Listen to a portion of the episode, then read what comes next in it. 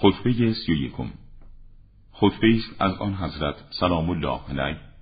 هنگامی که عبدالله ابن عباس را نزد زبیر فرستاد تا او را به اطاعتی که پیش از جنگ جمل با امیر المؤمنین داشت برگرداند. با تله دیدار مکن زیرا اگر او را ببینی او را مانند گاوی خواهی یافت که شاخش را به روی گوشش کج کرده است. او همان بیباک بیخیال است. که سوار حوادث دشوار و ناهنجار می شود و می‌گوید رام است. ولی با زبیر ملاقات کن زیرا او طبیعتی نرم تر دارد. به او بگو پسر داییت می‌گوید در حجاز مرا شناختی و در عراق انکارم کردی. پس برای تو چه از اطاعت و بیعتی که با من داشتی پیش آمده است؟